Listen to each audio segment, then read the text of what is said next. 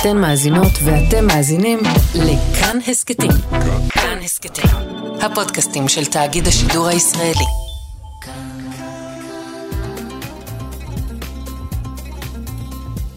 כאן תרבות. מוזיקה, בכאן תרבות. האמת, נשמע טוב. כאן תרבות.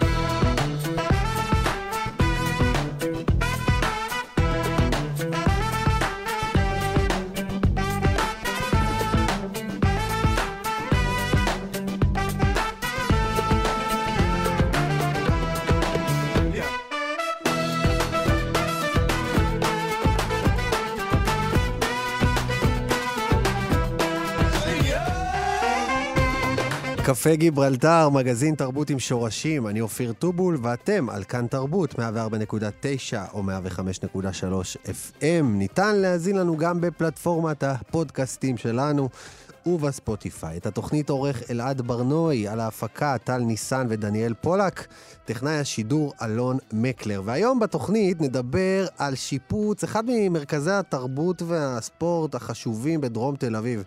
האיצטדיון של בני יהודה. מה צריך לקרות כדי שהקבוצה הזאת תחזור לשחק בשכונה? נדבר על זה. נעסוק גם בסדרת כתבות מרתקת של אלישיב רייכנר במקור ראשון על מסורתיות.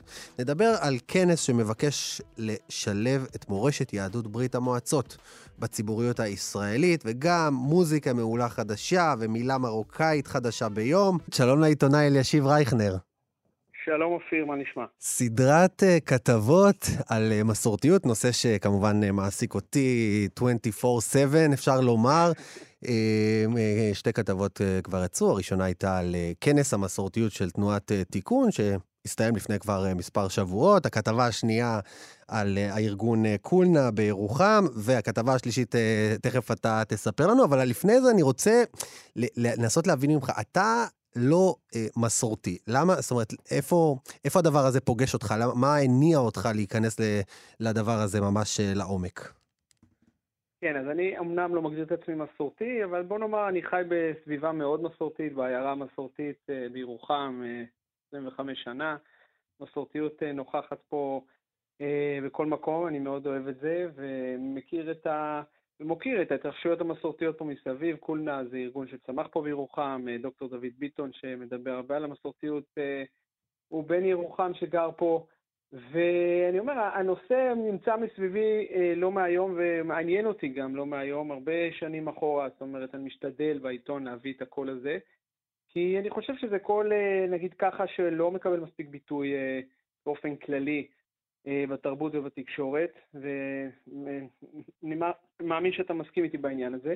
כן. אז היו הרבה כתבות בעבר כבר, זאת אומרת, אה, שעסקו בזה, אבל הפעם אה, חנן נירה, העורך של מוסף שבת, באמת הציע שנעשה ככה משהו מרוכז, כי יש התעוררות, ואני לא צריך לספר לך כן, את זה בזמן האחרון. אני, אני תוהה אם זה, אם זה משהו שאני חש אותו, כי אני חלק, לא, לא, בתוך ודאי, איזושהי בועה, אתה, או... חלק, לא, אתה חלק, אתה חלק משמעותי מזה, אבל אי אפשר, גם בן אדם ש... שהוא לא אה, אה, מכיר, לא הכיר את זה עד עכשיו, לא יכול להישאר אדיש לצבר של התרחשויות וכנסים וספרים. תראה, הספר שאתה ערכת כל התור, והספרים, והספר של הרב שי פירון שיצא, שמזכיר את המסורתיות, והכנס, וארגונים חדשים, והרשת המסורתית, והאיחוד המסורתי, והשדולה המסורתית, קורה פה משהו, אי אפשר להגיד שלא קורה, וזה דורש העמקה והתייחסות יותר משמעותית, והסדרה באה בשביל לתת במה לכל הדברים האלה. והסדרה, אגב, מחר הזכרת, אז אני אגיד, הכתבה השלישית, היא בעצם עוסקת בהתארגן, בפן הארגוני, זאת אומרת, השקה, מרכז הכתבה זה השקת השדולה המסורתית, ראיונות עם אה, חבר הכנסת משה ארבל, שמגדיר את עצמו כחרדי מסורתי, עם אה, אה, נעמה לזימי, דברים שנאמרו בהשקה של השדולה, וגם הצצה לסיפור הזה של האיחוד המסורתי, שלרב יצחק בן דוד מדבר על זה, וגלי סמבירה, אם אני לא טועה, גם כן דיברה על זה קצת בהשקה. העניין הזה של ההתארגנות הוא גם דורש התייחסות וזרקור. כן. אה, כתבת על התגובות שקיבלת אה, לכתבה, משם, משם אה, אמרתי שאתה אומר שאתה לא מסורתי, כי כתבת שלמרות שאתה לא מסורתי, עדיין אתה חושב שיש מקום לתת אה, לתופעה הזאת, ואתה אומר אה, שיש היום גם איזשהו רנסאנס בשיח על, אה, על מסורתיות. ספר לי קצת על התגובות שאתה מקבל. הרי בסוף, גם צריך להגיד שמקור ראשון גם פונה לציבור הדתי. איך הציבור הדתי כן. אוכל את המסורתיות? כבוגר ישיבה תיכונית, אני יכול להגיד מניסיוני כתלמיד לפני 20 שנה, שהוא לא אוכל את המסורתיות. משהו השתנה? תראה, זה, זה תהליך. תהליך שאני חושב אה, מתעצם עם השנים של יותר הכרה אה, משמעותית בקול הזה והבנה של הצורך להנכיח אותו. אני חושב שגם בחמ"ד יש יותר הכרה והבנה של זה. אמ, אני, אני אומר, אני הרגשתי במהלך השנים כבר, וגם זה נשמע עכשיו גם בכתבות, שיש פה זרם שככה נפל בין הכיסאות, בין הזרמים, שיגידו גם ברמה של אה, מערכות החינוך, שהוא לא בא לידי ביטוי, וגם ברמה של התרבות, בהקשר שהוא כמובן מזוהה בצדק הרי עם התרבות שלו נקרא לזה, של uh, המזרחית, הספרדית, כל אחד עם, ה, עם הכינוי שהוא מעדיף, שזה גם משהו שלא בא לידי ביטוי.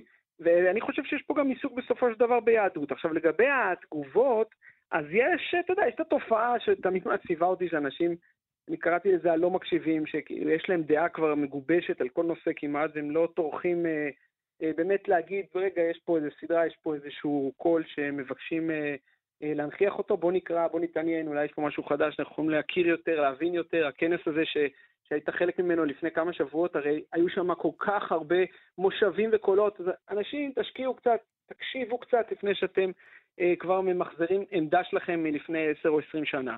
אה, הבעיה יותר, אה, לא בעיה, אבל יותר, אה, נגיד ככה, תופעה יותר אה, מטרידה, מעניינת, כל אחד יגדיר את זה אחרת, זה אנשים שמרגישים מאוימים מזה. זאת אומרת, כן. איך אני אגיד את זה? יש אנשים שאומרים, עצם זה שאתה מנכיח את זה, אז אתה בעצם נותן לגיטימציה לכאורה לאנשים שלא מקיימים תרי"ג מצוות.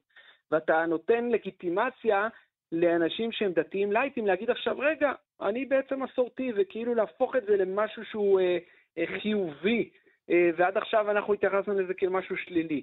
וזה, החשש הזה, אני אומר, הוא חשש בעיניי אה, איך אני אגיד את זה, זה אם, אם יש לך איזושהי אמת ואתה מאמין בדרך שלך, אני לא חושב שבן אדם צריך לחשוש מזה שהוא יכיר וישמע סיפור של מישהו אחר ו, וייתן אה, במה לקול שהוא בכל מקרה קיים. הקול הזה הוא קול משמעותי, שמאות אה, אלפים, של אחוזים גבוהים בחברה הישראלית, הוא כאן לא מהיום ולא מאתמול, תתמודד עם הדבר הזה. זאת אומרת, אפשר להתווכח, לא חייבים להסכים עם כל. דבר, אבל מה, מזה שלא תש... לא תשמיע את הקול הזה ולא תנכיח אותו ולא תקשיב לו, אז, אז הוא, הוא לא יהיה קיים, אז הוא לא יקבל ביטוי. אני אגיד לך משהו, אה, אלישיב, כן. אחת, אחת הטענות שאני שומע, גם אה, ביחס אה, לכנס המסורתיות שכתבת עליו, וגם בכלל, אולי דווקא הפרספקטיבה שלך כתושב ירוחם היא מעניינת כאן, שיש פער בעצם בין הציבור המסורתי, שזה הרבה פעמים, אה, איך, איך נאפיין אותם בצורה פשוטה, הכיפות הלבנות, מצביעי ליכוד וכולי, גרים בפריפריה או, או בין הפריפריה למרכז, לבין השיח המסורתי של הארגונים המדוברים, תיקון ומבית מדרשו כן. של מאיר בוזגלו. אתה מרגיש, למשל בירוחם, אתה מרגיש איזשהו פער בין התושבים, בני המקום, הציבור המסורתי שתמיד היה מסורתי, לבין השיח של דוקטור דוד ביטון, או, או ארגון כמו קולנה, או... יש איזשהו פער אני כזה? אגיד זה, אני אגיד על זה משהו, אני אגיד על זה. אני חושב שבכל ציבור ובכל מגזר, רוב הציבור לא עוסק נגיד באידיאולוגיה הדתית והאידיאולוגיות באינטנסיביות, זה תמיד שכבה צרה. ואני לא חושב שזה מאפיין דווקא את המסורתיים. תגיד, אתה חושב שנגיד בציונות הדתית, כולם uh, עסוקים בדיוני הציונות הדתית לאן והגדרות uh, על, ה, אתה יודע, על המקף המחבר והמשולש וכל. כן. הדברים האלה. בסופו של דבר תמיד יש שכבה שהיא יותר קטנה, שהיא עוסקת באידיאולוגיה ומבקשת לתת לזה שם ועושה על זה מחקרים וכנסים. ורוב הציבור חי את חייו, גם, גם בציונות הדתית, רוב האנשים לא, היום במיוחד אני חושב, הם לא מחפשים, יותר מאשר בעבר, לא תמיד מחפשים אידיאולוגיה כל הזמן למה שהם עושים ביום-יום. יש את האנשים שזה התפקיד שלהם, לתת לזה את השם ולחפור על זה, כמו שאומרים החבר'ה, כן. ויש את האנשים שחיים את זה ביום-יום. אתה יודע, אתה...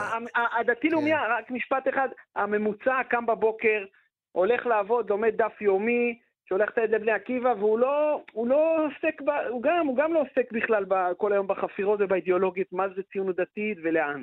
כן. הרבה פעמים, אתה יודע, בתוך השיח הפנימי שלנו, אנחנו מנהלים דיון על מה זה מסורתי. וכאילו יש איזו אמירה שעד שלא נגדיר מה זה מסורתי, יהיה לנו... עכשיו, זאת הגדרה שהיא מאוד בעייתי להגדיר אותה. נכון. אחד הדברים שאני הרבה פעמים אומר, חבר'ה, זה לא שלהגדיר מה זה חילוני או מה זה דתי זה קל. רק אה, בשנה או שנתיים נכון. האחרונות יצאו איזה ארבעה, חמישה ספרים שניסו להגדיר אה, מה זה חילוני. אחד, אני רוצה, אני רוצה, אתה יודע, אחד הדברים שבאמת נגעת בהם, יש שיאמרו בהרחבה מדי, כן? זה על האפשרות של מסורתיות לא מזרחית. נכון. כי זה משהו שקורה, נגיד ככה, אתה יודע, מבחינה עיתונאית אתה מחפש תמיד את הקטע, אתה יודע, המעניין, אני לא אגיד פרובוקטיבי, אבל המעניין את הקורא, ואז הקורא שואל את עצמו, רגע, רגע, אם מסורתיות היא משויכת, מזוהה עם מזרחים ואני לא מזרחי, יש לי משהו בסיפור הזה, יש לי חלק בסיפור הזה, ואתם, זאת אומרת, לא אתה, אני אומר, לא יודע אם אתה היית שותף לקביעת המושבים, אבל הכנס מסורתיות נתן איזה מושב מכובד, והמושב הזה היה מעניין, ולכן כן הבאתי אותו, לא כל הכתבה, אבל כמחצית מהכתבה הראשונה, נגיד ככה, באמת הביאה את קולות, את הקולות שנאמרו במושב הזה, שהוא עצמו היה מגוון. זאת אומרת, היה שם את הרב שרון שלום, כן. והיה שם את חנה פנחסי ויואב סורק, ולא לא זוכר את כל השמות כרגע, זה לא העניין. אני חושב שהשאלה הזאת היא מעניינת, היא מעניינת כי גם אתם, אני אומר, בגופים המסורתיים עוסקים בה הרבה. אתם מצד אחד לא רוצים בצדק לנתק את הקשר העמוק וההדוק ש, שיש בין המזרחיות למסורתיות, ומצד שני אתם לא רוצים להפוך את זה למשהו שהוא רק אה, עדתי, כי אז אתה בעצם אה, מאבד אה, אנשים שיכולים להרגיש חלק והזדהות עם וגם כי, הסיפור הוא, הזה. כי הוא, הוא, הוא עצמו לא עדתי. נכון, הוא עצמו הוא לא, רק, במקור. הוא לא רק הדתי, זה נכון, הוא בהחלט לא רק הדתי, וזה כן, שי פירון בספר שלו, הרב שי פירון מזכיר את העניין הזה, ש... ואף אחד לא יכול להתכחש לזה, שלאורך הדורות הרבה מהציבור ה... היהודי על כל העדות, על כל עדותיו, בפועל היה די מסורתי, כן. כן, כן. ב- השאלה, אבל ב- ביחס לכל החלוקות הישראליות שאנחנו מכירים היום, דתי, חרדי, חילוני ומסורתי, האם אתה ככה ב- ב- באמת, ב- אם אנחנו מנסים לצפות פני עתיד, אה, אה, האם הזהות הזאת הולכת להיות זהות מרכזית בישראליות? אה, גם בקרב אה, אה, לא מזרחים, גם בקרב אשכנזים, רוסים וכל שאר הקבוצות. אתה חושב ש... להתנבא. שזה הולך לשם? קשה להתנבא. אני חושב שזה יהיה עדיין דומיננטי מאוד יותר בציבור המזרחי. ואני חייב להגיד משהו על זה, זה היה דיון מעניין שהיה גם במאמר שכתבה תהילה פרידמן אצלנו. זאת אומרת, הכתבות לא היו הדבר היחידי שעסק במסורתיות בגיליונות האלה, היו עוד מאמרים, צריך להגיד, של ניסים ליאון ואחרים, והיא אמרה שם משהו שאני מאוד מזדהה איתו, שגם האשכנזים שמצטרפים לתנועה הזאת, באיזשהו מקום צריכים, אה, נגיד ככה, להיות אה, אה, צנועים. בשורה השנייה והשלישית. אני מאוד מזדהה עם זה. כי יש פה, אה. יש חשיבות שההובלה של הקול הזה והעיסוק, זאת אומרת, במסורתיות, יהיה, אה, תהיה דומיננטיות של אה, אנשים שהם אה, מחוברים, נגיד ככה, תן לי להגיד לך, גם תן לי להגיד לך על זה. דבר אחד לסיום. כן, הייתה תמיד מסורתיות אשכנזית, היא לא הרימה את זה כאיזשהו דגל לעומתי למסיר, למסורתיות המזרחית, אלא להפך, היא, היא ראתה את זה כ, כדרך להתחבר לציבור המזרחי. אני אתן לך רק שתי שמות שבעיניי הם כן. האורים ותומים בעניין הזה. זה אוקיי. עוזי חיטמן וזה יפה. מנחם בגין. שתי דמויות של יפה. אשכנזים ישראלים, מלח הארץ, ה- ה- הישראלי היפה לדעתי, וכל ה... אתה יודע, כשאני מסתכל אחורה ואומר, מה יכול היה להיות כאן? איך כן. יכולנו ליצור פה ישראליות שהיא לא ישראל הראשונה והשנייה, אלא ישראליות שהיא אה. באמת מחוברת ל, ל, גם לסיפור היהודי וגם בכלל, אני רואה את שתי הדמויות האלה. יפה מאוד. לא, כן, אני גם מכיר אישית. תראה, אני לא יודע אם אתה מכיר את דוקטור צבי צמרת, למשל, ששנים מגדיר את עצמו כמסורתי, עמד בראש ועדת צמרת בזמנו אה, לענייני כביש בר אילן, והיה אה, מנהל יד בן צבי המון שנים. שנים הוא קורא לעצמו ככה, הוא לא בא מהכיוון המזרחי, הוא אה, בן קיבוץ צאון, ואנשים נוספים ששמו את השם הזה כבר שנים כ- כן. כחותם עליהם בלי, בלי אה, להילבש. אני מסכים איתך, אני, אני אומר, אני רק התייחסתי לעניין הזה של אלה שנעלבו מזה שנגיד ככה, הנוכחות אה, שלהם כמסורתיים אשכנזים, נגיד בסיפור הזה, היא לא מספיק אה, בולטת. אני אומר, חברים, שבו, תהיו בסדר, אתם חלק, אבל בואו, לא כל מקום, אה, לא כל מקום חייבים להוביל. לגמרי. תודה רבה לך, אלישיב רייכנר, תודה, הכתבה השלישית בסדרה, מקור ראשון, מקור השבת ראשון. הקרובה. תודה. תודה, שבת שלום. הוא היה בעדי, שיר אה, חדש של אה, אקוט מתוך איפי חדש, ואיתנו על הקו שני יוצרי אה, הלהקה, הסולנים, גלעד וקנין וענבל ג'משיד. שלום לכם. שלום. היי אופיר, איזה כיף. אתם, אתם בעצם יושבים עכשיו אחד ליד השנייה ומדברים איתי? כן, האמת בחדר אנחנו נפרד. בשני חדרים נפרדים. טוב, צריך להגיד שאתם אה, בני זוג גם במוזיקה וגם בחיים, וזה נחמד. אה, איפי חדש, אפרת מישורי, כתבה את השירים? נכון, כן. יש שם בעצם שני שירים שלה שהלחנו, את הוא היה בעדי, ויש לנו משהו להגיד. תגידו, אני רוצה לשאול, המוזיקה היא, היא מוזיקה אה, קלאסית מזרחית. עכשיו, אני אה, חשבתי שלמוזיקה קלאסית מזרחית צריכה להיות כתיבה אה, אה, אה, פואטית מסוימת שמתאימה למקם, שמתאימה ל... אז, אז, אז, אז ביקשתם ממנה, או שזה התאים אה, אה, למוזיקה? אה, האמת היא. ש... כן, היי. אה, לא, האמת שעשינו את זה בלי הרשות שלה. זאת אומרת, אנחנו מדי פעם מסתכלים בספרים שמשוררים, והם- ובעיקר ענבל האמת שעושה את זה, ומחפשת משהו ש... ש... שיכול אה, להדליק אותה, ופה האמת שהיא היה חסר לה טקסט לענבל, אז היא כתבה עוד כמה, עוד כמה שורות. אבל אופיר, תשמע, זה לא מוזיקה קלאסית מזרחית, אני לא מסכים איתך, אני לא רוצה להיות מתויג כך. אז תעזור לי. תייג את עצמך לא. בצורה אחרת, בבקשה. לא, לא יודע איך בדיוק, אבל אה, תראה, אנחנו עושים משהו עכשווי. אמנם, בהשראת. כן, בהשראת לגמרי. אז יש פה באמת מקאם וכלים אה, אקוסטיים, וזה הוקלט live, ואנחנו מנגנים, באמת אה, יוצאים מתוך המסורת, אבל גם הטקסט הוא באמת בעברית ומילים עכשוויות, וגם יש שם גם בחירה מוזיקלית, דברים שממש לא מסורתיים, ואתה יודע, קצת עכשוויים, כמונו. מדליק ממש. וענבל, כמו שאמרת, בין, ה, בין השירים של אפרת אה, מישורי, יש קטעים אינסטרומנטליים שהם חלק אה, משמעותי ביצירה. אה, נכון, האמת שזה גם בהמשך למה שגלעד אמר, זה גם קצת מתעתע, כי באמת יש כאן ב-EP יש טקסים ויש סמאי, שזה כאילו צורות שהן מסורתיות, אבל גם הם... זה... צריכה עכשיו להסביר. כאילו מה זה, מה זה זה שימוש... טקסים ומה זה סמאי? כן, אז יש גם uh, קטע אלתור, שהוא uh, בעצם בדרך כלל פתיחה uh, לקטע הקדמה, אז, אז זה משהו שיש אותו במסורת, אבל בו אנחנו באמת נגנים עכשוויים ועם שפה מסוימת, זה לא ממש גם משהו שמתנהג לגמרי כמו במוזיקה הקלאסית. וסמאי, שזה באמת הקטע האינסטרומנטלי שיש באמצע היצירה, זה, זה קטע ב... במשקל אה, סמאי, במשקל של עשר, אה, אז גם לקחנו את הצורה ואת ההתנהגות, יש שם מין מבנה כזה של בית ופזמון, אה, אבל הכנסנו את ה... באמת, כזה, זה שילוב, שילוב של משהו שהוא השפה שלנו, וגם התייחסות למבנים האלה של, של פעם. לא כזה פעם, אבל עדיין. כן. זה מעניין, את כן. אומרת שבעצם פעם, נגיד אם אני לוקח אה, יצירה, לא יודע, של אום כולתום או עבד אל-והאב, אז באמת יש איזשהו מבנה שזה מתחיל בפתיחה, טקסים, ואחר כך יש אה, אה, אה, קטע מסוים, ואז סמאי, שהוא יותר מתאים לאמצע, ואתם לוקחים את הדבר הזה ומנסים לחשוב איך אפשר להתאים את זה להיום, להתאים את זה. ל- אתם בכל זאת לא בשנות ה-40 בקהיר כרגע.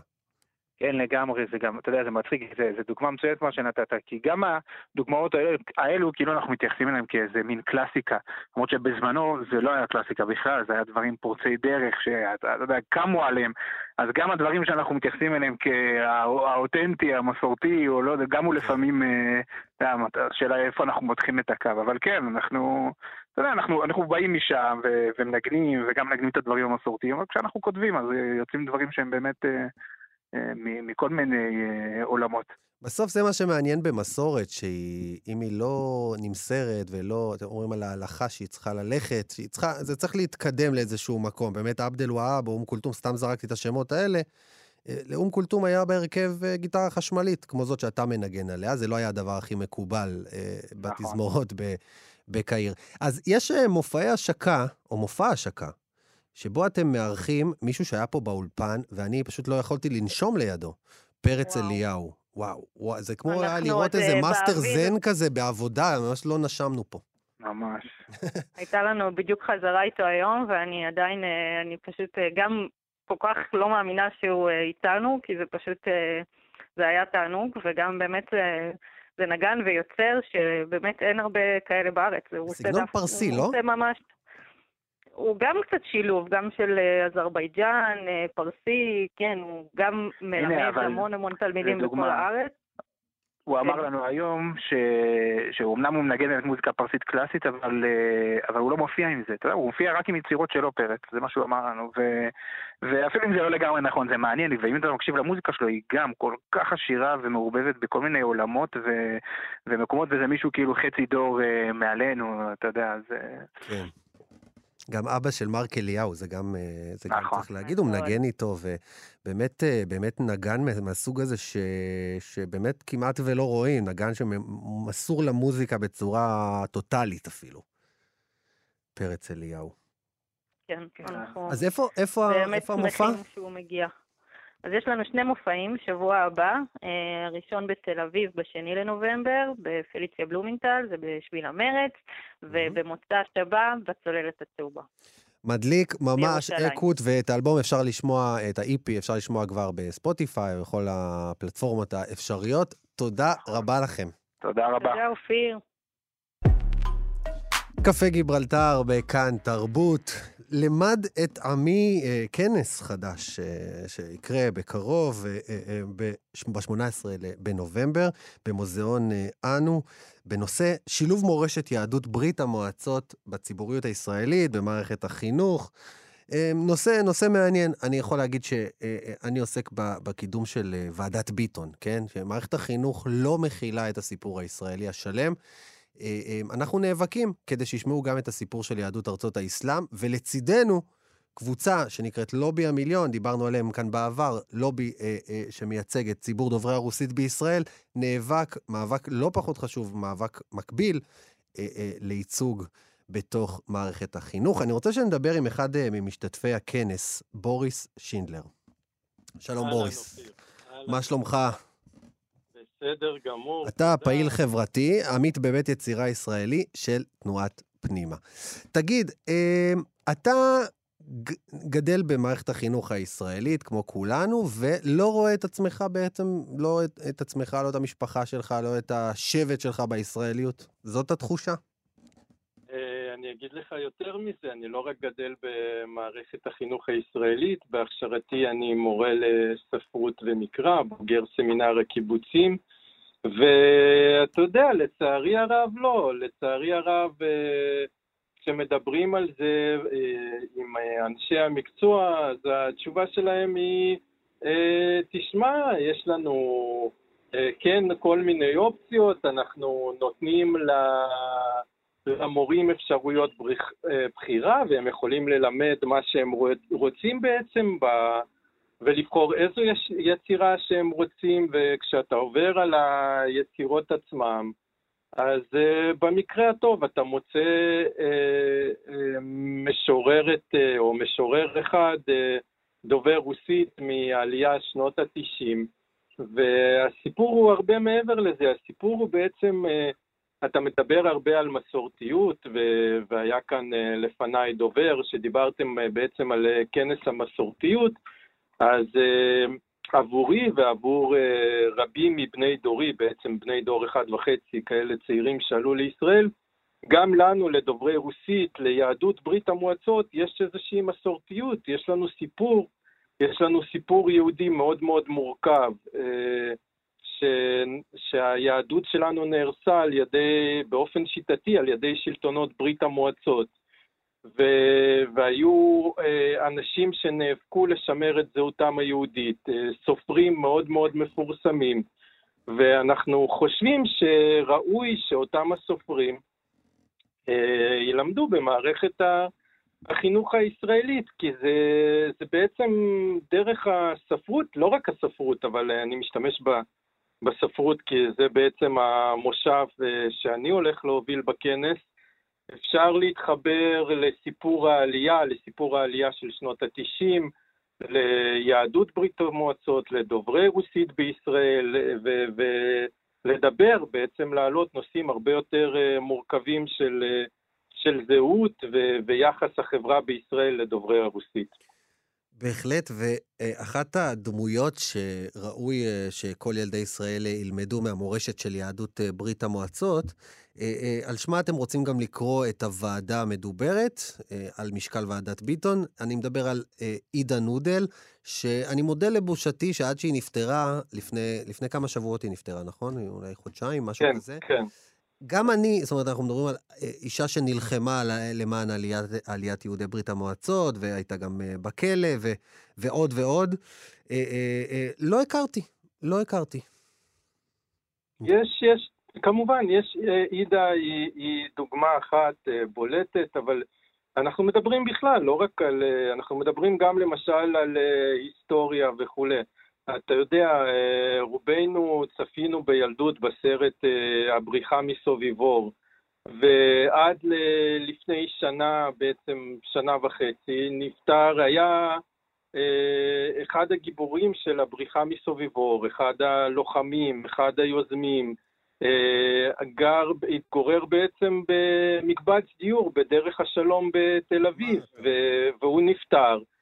ואתה יודע, אף אחד לא יודע מזה. עיריית תל אביב אה, לא חושבת לנכון אה, להנציח את שמו לקרוא לרחוב. אתה, אתה מזכיר לי גם את, אה, את אני לא יודע אם אתה, אם אתה כבר זוכר, וניהלת מאז כבר לא יודע כמה מאבקים, את, את סיפור האנדרטה להרוגי הדולפינריום. אתה זוכר, הרוגי הפיגוע, שעיריית תל אביב החליטה לשפץ ולהזיז את האנדרטה, ו...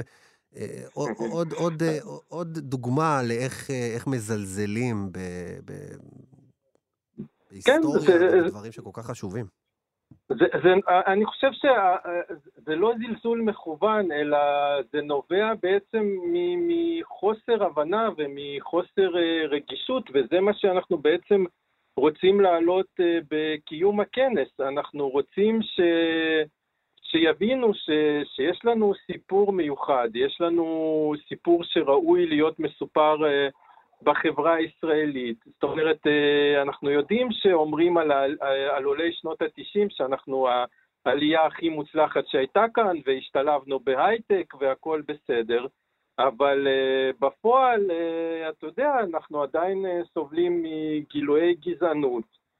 ו- ומאוד חסר הדבר הזה של לדבר בעצם על מה קרה ליהדות ברית המועצות. Uh, הסיפור של uh, עידה uh, פשוט מוכיח לנו, עד שהעלייה של שנות ה-90 הגיעה לישראל, בעצם היה כאן מאבק, היה שלח את עמי, היו הפגנות, היו אסירי ציון שהגיעו לישראל, היו מתקבלים כגיבורים, ואז בעצם החלה העלייה הגדולה של שנות ה-90. הגיעו לפה מיליון אנשים, שכולם שכחו מי זה האנשים האלה, שבעצם האנשים האלה הם, הם גם כן יהודים, יהודים שונים בגלל מה שעשה להם המשטר הסובייטי, אבל uh, שכחו שאנחנו בעצם uh, לא גויים כמו, יש, יש גם היום בכנסת לצערי הרב המון מאבקים סביב הדבר הזה. לדבר הזה, כן. כן, ו- ו- וחברי כנסת מ... מוצא ברית, של ברית המועצות, משתמשים במוצא שלהם כ- ככינוי גנאי ואומרים שהם אה, אה, נגד היהדות ו- ו- וגויים וכל מיני דברים כאלה, כאשר אה, חברי כנסת, אתה יודע, ממלאים את, אה, את תפקידם, הם, הם מובילים מאבק שהם חושבים שהוא לג, לגיטימי למען ציבור מסוים, אין לזה קשר ל- להיותם יהודים או לא יהודים.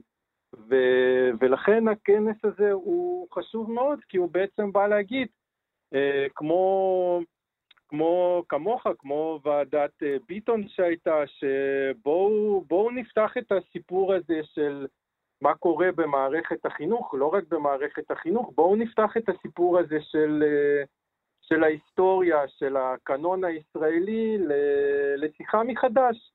בהחלט. ונדבר על מקומם של אה, דוברי רוסית, ולא רק דוברי רוסית אגב, אני מסכים איתך לגמרי שקהילות, אה, יש חשיבות עליונה גם לסיפור המזרחי, אבל לצידו גם לסיפורם של דוברי הרוסית, מכיוון שמדובר היום על כל בן אדם אה, שמיני בישראל, מיליון עולים. בסוף אנחנו, הדרישה היא מאוד ברורה.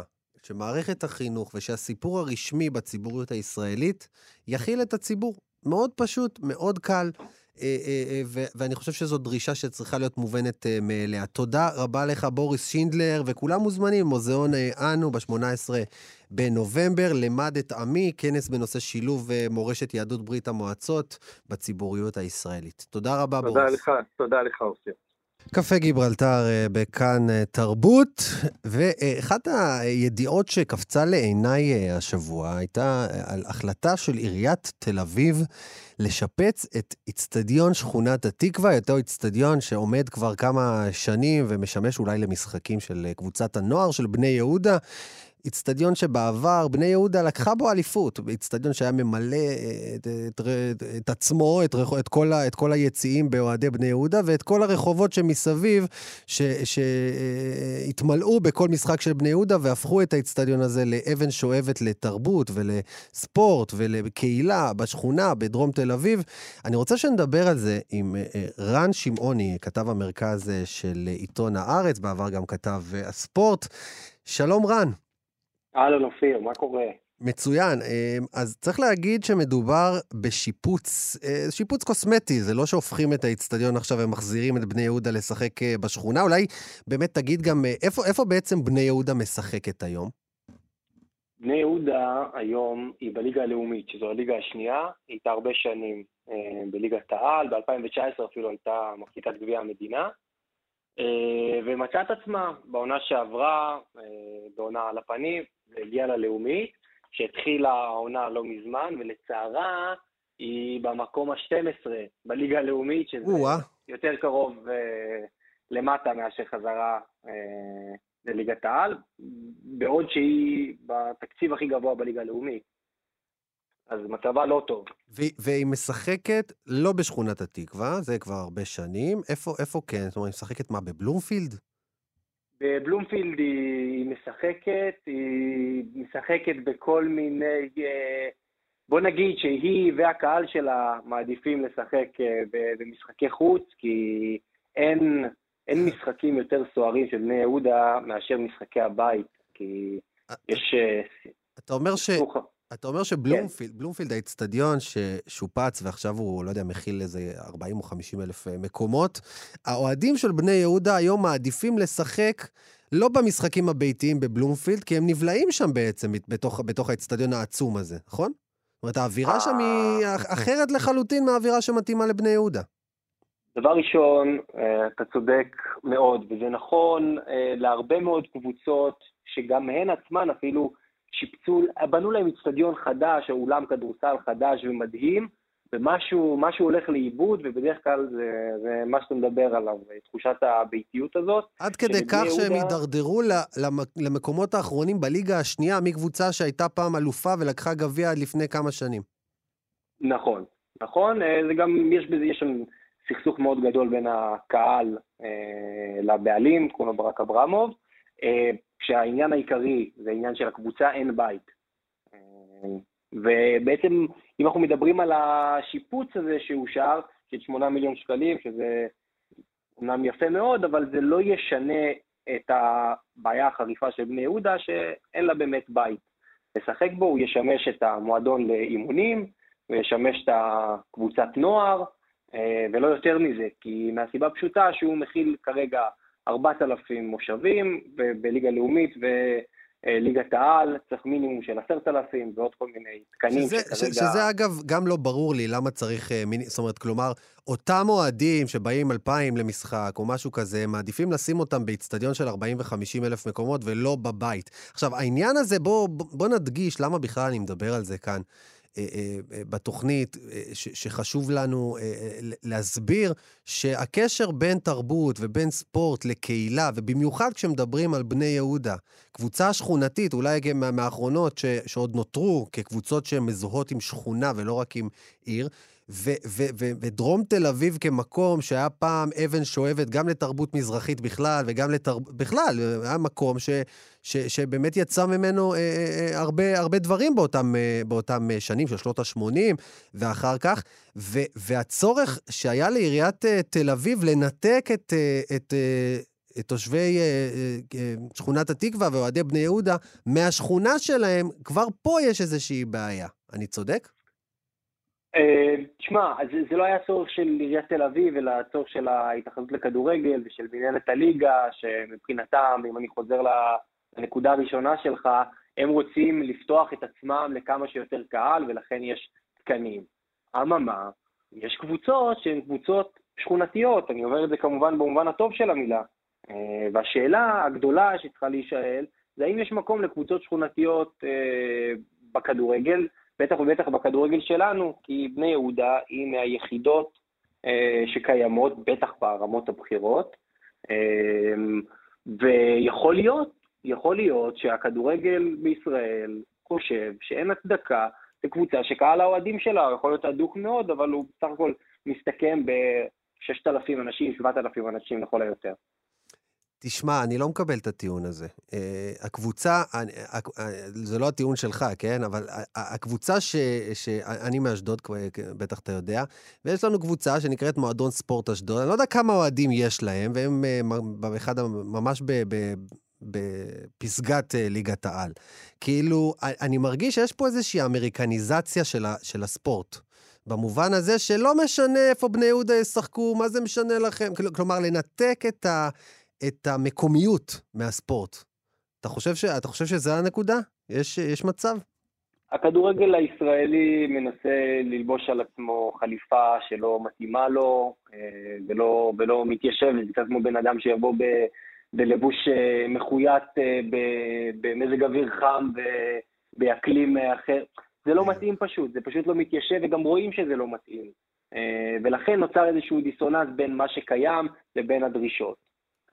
ועיריית תל אביב בהקשר הזה משקיעה, תשמע, בשנה, שנתיים, שלוש האחרונות, היא משקיעה לא מעט בדרום תל אביב ודואגת להראות את זה, אבל אה, זה קצת כבר, אה, קצת כבר מאוחר מדי בעיניי.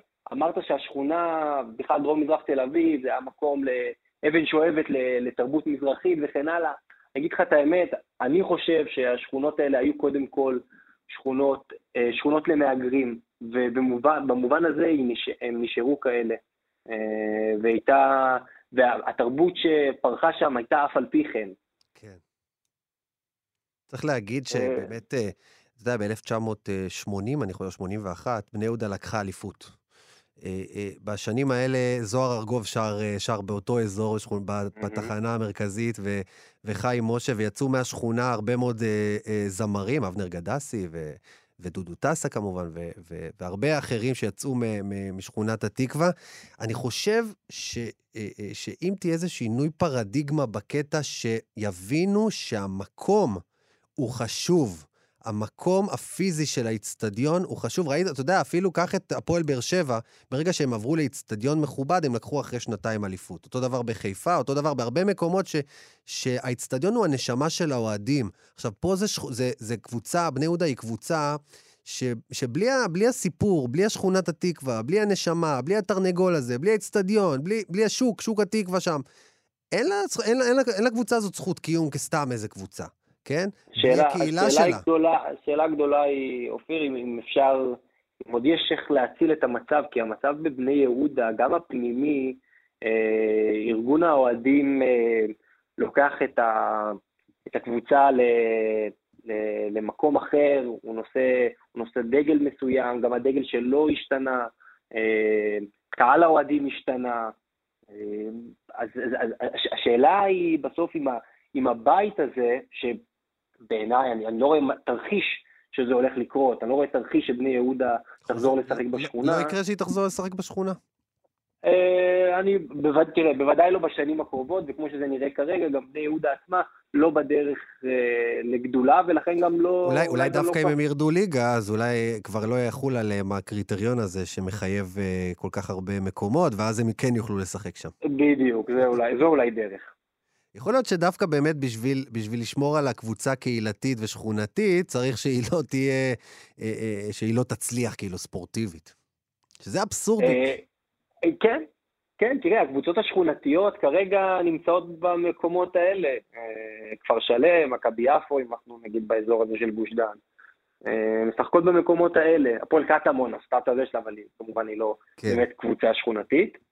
אה, וכמו שאתה אמרת, מ"ס אשדוד זה דוגמה מצוינת. מ"ס אשדוד היא בעצם מלחמה בין שני מועדונים יריבים באשדוד, אה, ומה שקרה זה שברגע שחיברו אותם לקבוצה אחת, כדי שתהיה איזושהי מסה שתתאים לכדורגל של היום, יוצא שאין ממש קהל בכלל. כן, כן. אז, אז, אז עיריית תל אביב עושה צעד אחד לכיוון הנכון, משפצת אה, בשמ... רק 8 מיליון שקל, זה לא מה שיהפוך את האצטדיון הזה אה, לחזור להיות אה, מה שהוא היה ויחזור, ולחזור להיות הבית אה, אה, של השכונה, אבל צריך להגיד שגם בדרום תל אביב, צריכים להיות מוסדות תרבות, ולא רק, אתה יודע, יש בית כלא אבו כביר והתחנה המרכזית ועוד ועוד מקומות שהם אבן שואבת לדברים לא משהו. דווקא אצטדיון כדורגל ומוסדות תרבות והיכלי תרבות, זה, זה, אלה הדברים שיצילו את דרום תל אביב, אלה הדברים שצריכים אה, אה, להיות שם. אני מסכים איתך, ונראה לי שמעל הכל, אה, ואולי גם במסגרת התוכנית שלך, כדאי, כדאי קודם כל להכיר בכדורגל, בספורט בכלל כתרבות, ואז בהתאם, אה, מהנקודת ההנחה הזאת, להתחיל ולבנות מדיניות. רן שמעוני, תודה רבה לך על השיחה. תודה, תודה אופיר, להתראות. וקלמה דיאלנה. עכשיו, קלמה דיאלנה. קילמה דיאלנה, אנחנו הולכים ללמוד עכשיו מילה חדשה במרוקאית, כמדי שבוע, עם פאני בן עמי רבינוביץ', מה נשמע? ברוך השם, מה שלומך? מעולה, מה אנחנו לומדים היום? אני מסוכן. אה, הימים מתקצרים והשמיים מתקדרים ואנחנו בסתיו. אה, אז המילה הנבחרת היא שתה. שתה פירושה גשם. שתה. שתה, כן. שזה גשם במרוקאית. גשם, כן. אני חושבת שזה... נקווה שיהיה לנו גשם יפה ומכובד אה, בחורף הזה. שיהיה לנו שתה, שתה לברכה. יש לך את זה במרוקאית? אה, שתה לברכה. אה, לי על השתה, כזה. יפה, יפה, יפה, יפה. אז למדנו היום איך אומרים במרוקאית גשם. שדרך אגב, אה, איך, איך מבחינת הגשמים מרוקו? סתם מעניין אותי, כי אנחנו תופסים את מרוקו כמקום של מדבר, וכאילו... מאוד דומה לישראל. כן? יש? יש? כן, יש, יש כמות, וזה גם נורא תלוי. יש את אזור יפרן, שהוא ממש מושלג, ושווייץ כזה, זה כל אזור של ההרי האטלס. מעניין, אז אה... איך אומרים שלג במרוקאית? זה סתם... טלז'. טלז'. טילז', אוקיי, כן, כמו ערבית. להם יש גם שלג. ושתה. כן, ושתה. מגניב. כן. פאני בן עמי רבינוביץ', למדנו היום עוד מילה מרוקאית. תודה רבה לך. תודה, ביי ביי, להתראות. וזהו, אנחנו הגענו לסוף התוכנית, קפה גיברלטר, מגזין תרבות עם שורשים. תודה לעורך אלעד ברנועי. תודה למפיקות, טל ניסן ודניאל פולק. תודה לטכנאי השידור אלון מקלר, אני אופיר טובול, ניפגש כאן שוב, בעזרת השם בשבוע הבא. אתן מאזינות ואתם מאזינים לכאן הסכתים. כאן הסכתים, הפודקאסטים של תאגיד השידור הישראלי.